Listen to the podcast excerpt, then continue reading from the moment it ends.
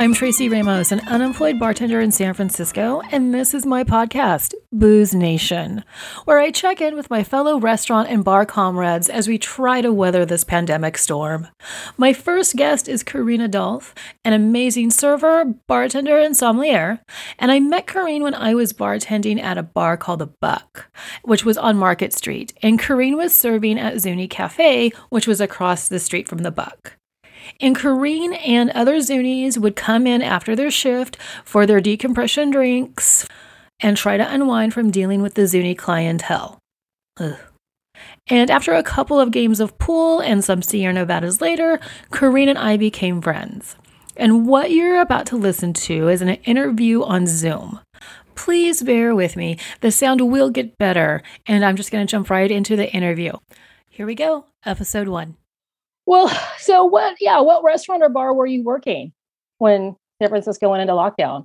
Yeah, I had a few jobs. Well, because I had the um, I had Central Kitchen, right, and then I also did catering at Bi-Rite. I remember that. Yeah. And then I was doing. I did a gig in January, the J.P. Morgan convention at the Trato Hotel down here. Mm-hmm. That used to be the Grand Cafe on yes. Geary. Right. So I worked there too. San Francisco goes into lockdown. Yeah. A year ago, March, we'll say March 15th, 2020. Mm-hmm. And those three places, have you worked since? I have not. Do you know if those three establishments are open? I do or, not. Or, or were they I mean, able to stay open during the pandemic or did they shut? Well Bi-Rite itself like the markets are open and yeah. so when we got furloughed they did offer us places in the market but okay. i'd rather to last than go back there so um yeah i had to i had to you know politely decline so Bi-Rite the market's open central is not mm-hmm. they closed it down completely like they didn't just furlough us they were like the whole group is done so flour and water um, even the pizzeria was shut. And then the Grand Cafe, which is now called the Trato. I don't. I forget what the hotel is called. that other place that you were working that we can't remember. well, it's been it's so been many years. yeah, yeah, incarnations, incarnations. Yeah, since the Grand Cafe, like mm-hmm. when I used to patronize it, um, or when I was a patron. So I, uh, I actually don't really recall what it finally was when it closed. Yeah. I think it was Trato because I wasn't in the restaurant. I was just doing like JP Morgan. Right. That kind of that kind of stuff. Yeah. And then were you bartending? Were you serving? Were you som somming? When I do catering, I'm the bartender. Yeah. Um, you know, I'm the I'm the server slash som. I rather make my money on the floor being a server who knows about wine than being mm-hmm. just a som. Yeah, I can see that. That makes that makes a lot of sense. How long have Make you been money. a som? Since 2011. And what level? I remember when Two. you. I remember when you got that. Really? Yeah, God, 2011. So I, yeah. I was so proud of myself because honestly, I was like, I was doubtful. I was dubious. I remember. That. That was no. You should be proud. That's a hard thing to do. That's another thing. I know you've told me this. How do you study? There's many ways to study mm-hmm. to get your time. You know, to go for your test. Mm-hmm. Do you just sit there and you know you drink wine? You write notes. I see. You're talking about like uh when you're doing like blind tasting. Yes. Okay. Yeah. It's uh, so what helps are tasting groups. I mm-hmm. didn't really have that, but that really helps when you're in tasting groups because you can uh, share costs, you know, because like tasting wine, blinding wine costs money, you know, especially like uh, wines that are going to be on the exam, like Sancerres and and Napa Cabs and you know uh, Argentinian Malbec or whatever, you know, that that adds up. Tasting group really works. Like, so you sit there, you spit, you know, and you have to like what I do is like, what am I getting from the wine and what is it telling me that it's not? Right. I, you know, yeah, go ahead. You know, I was going to say, uh, right now, what's your favorite wine? What's your go-to? Girl, I am a champagne. What's your, what's your, what's your pandemic wine? Girl, all I've been drinking is champagne.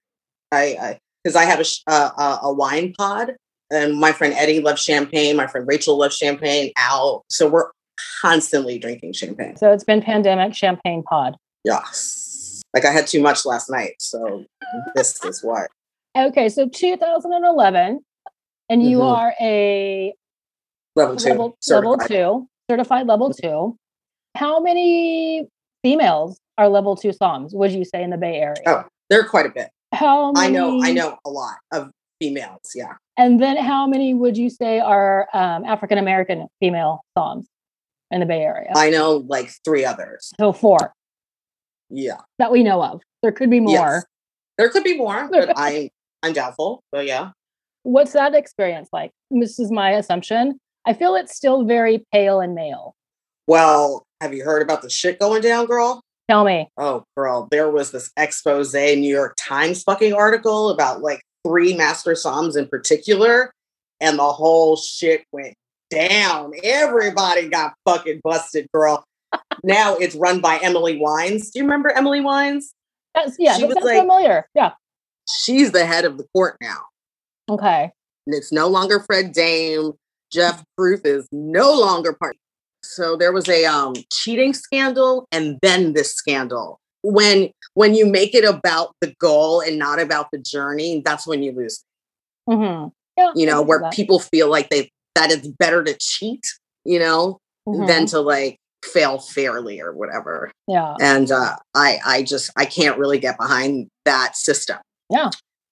Um, so I started to really lose like not not my passion for wine because that's always there, but the industry was definitely not the trajectory that I wanted. No, I missed everything that you've just said. I'm going to go back and research that because I, during pandemic, have really removed myself from any kind of news circuit because it's just been so terrible.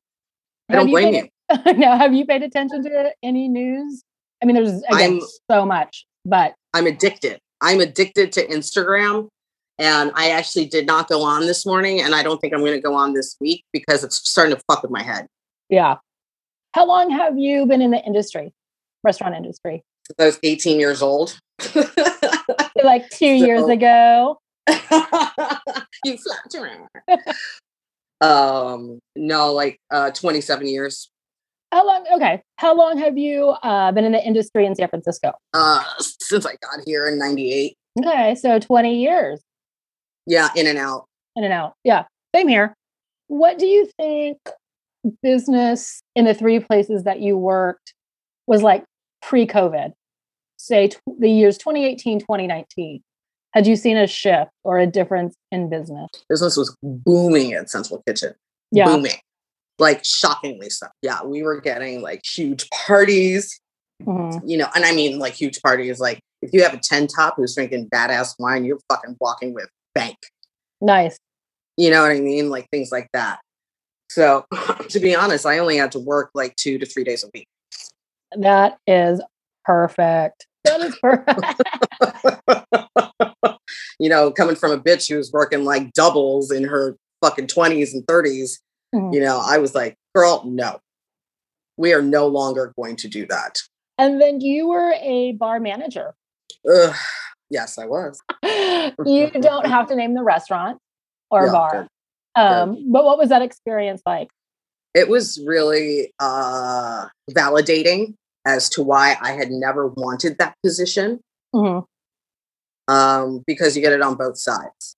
And I, you know, I didn't feel like Lucky Pierre. I'll tell you that. Okay. Did not. Did not feel good. um, so, in the 20 years of working with the public, being behind bars, was there a shift between the years of 2016 and 2020? In me or what? Attitudes, customers, I think there was a shift in me. yeah. I was afraid to be myself. Uh huh. Because I have Yeah. obviously I'm talking about the Trump. Yes, yes, yes. I was afraid to be myself. Like I didn't feel that I would have backing. backing from Wow. co- your coworkers, backing from management, Yeah, all of it. all of it. Because I'm used to being in a predominantly white area, but as soon as 16 hit, it became insecurity. Insecurity. It was no longer comfortable. So it's more my inner change than than external. No, I I hear you. Yeah, agree with you on that for sure. Did not feel safe. Yeah. What do you uh, think will happen when you go back to work? Well, that's. I mean, I don't know. I'm not really sure if I want to stay in the industry. Mm-hmm. You know, I have been looking at other areas. I am trying to get into uh, the financial industry, financial services, mm-hmm. which is not easy to jump from one sector to the other. Uh, Never, right. But I have been teaching myself. Like, I have been following the markets. I have been, like, you know, learning how to read balance sheets and shit like that, learning how to read fundamentals and all that kind of stuff, learning about bonds, equity, you know. So I'm trying, you know, trying to get wrap my head around fucking Bitcoin. fucking crypto. Yeah. It sounds like a scam. It does, but you know what's in- okay? So that document, I don't know if you'll find it on my uh, Amazon. It's kind of interesting because they're talking. It's it's almost revolutionary. Yeah. You know, like there are like I think Dogecoin or the little doggy coin. I think that's a scam. Mm-hmm. Um, but crypto in general is really fascinating because it's so decentralized. Yeah. I guess no one I really want, has control.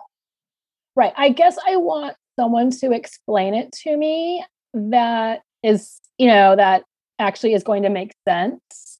Yeah. Yeah. Other than this is a new thing from tech and we all should be doing it because right. tech tech says so. It didn't like until until I read this. I was like, all right, you know, um, I'm just gonna figure try to figure this out because it didn't make any sense. I was like, what are you even talking about? What the fuck is a blockchain? Me and Eddie were like, what are fucking miners? Like, what the fuck?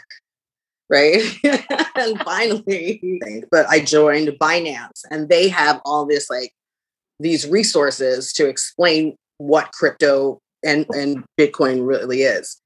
And they explain it in four ways one to, to like a six year old, one to an adolescent, one to like someone in their 30s, and then one to someone who's like really old. so, that makes so like, much sense. Oh, it did. It totally makes, made sense. And I was like, yeah. okay, I kind of get it now. So, do you miss any of your regulars? Because you probably haven't seen any of your regulars in a year. Do you miss any I of mean, them? I do. I'm very connected to my guests, you know, um, even the ones I don't like. fucking connected to them. Um, yeah, so I definitely do. I did see one um, in Whole Foods like in May, oh, and boy. I had tears in my eyes. I was like, Larry. He's like, I thought that was you. I'm like, yeah. Oh my god, that's that's very you? that's very sweet. I do. Some the ones I like. Yeah. Definitely. Yeah. And I'm always wondering where they're drinking. Where are you drinking? Who's serving you? Home. You know, yeah. they're drinking in their house. She? I know. They're opening their own PBR without me. How dare you? That. How dare you do that? What she does is, not make a gin and tonic like I do. You know that. What is your dream night? Your dream night in service? I'm a uh, uh, a catering queen. Mm-hmm. You know, you give me a party of eight, and everybody leaves that motherfucker hugging me, slipping money into my motherfucking hand. You know, yeah, that's where I. That's my forte. That's your dream night, the best night you've had. My dream night is all of my regulars come in, everybody gets along, people are having fun, good music on the jukebox, maybe a little dance party breaks out. You know, there's not an asshole. There's not an asshole in the bunch that's going to ruin it for everybody.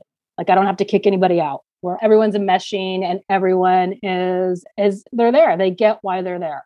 And I've had a few. I've had quite a few of those dream dream shifts. I miss um, those Tracy Oscar nights. I'm like so bummed. those were good nights.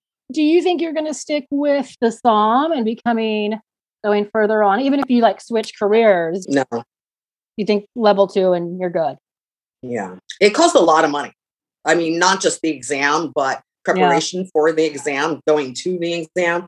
I don't really have the drive to spend that money. I have other plans for my capital. I'm like, uh uh no, I ain't fucking spending money on bottles of wine anymore. No, we're buying property. yeah. That's a very good way of looking at that. we're buying assets, not liabilities, right? I hope. Um, so are you on social media? And do you so do you as in be, do you want to be found on social oh, Anything? Sure. Sure, I don't care. I'm at uh, Dusty Tannins, I think.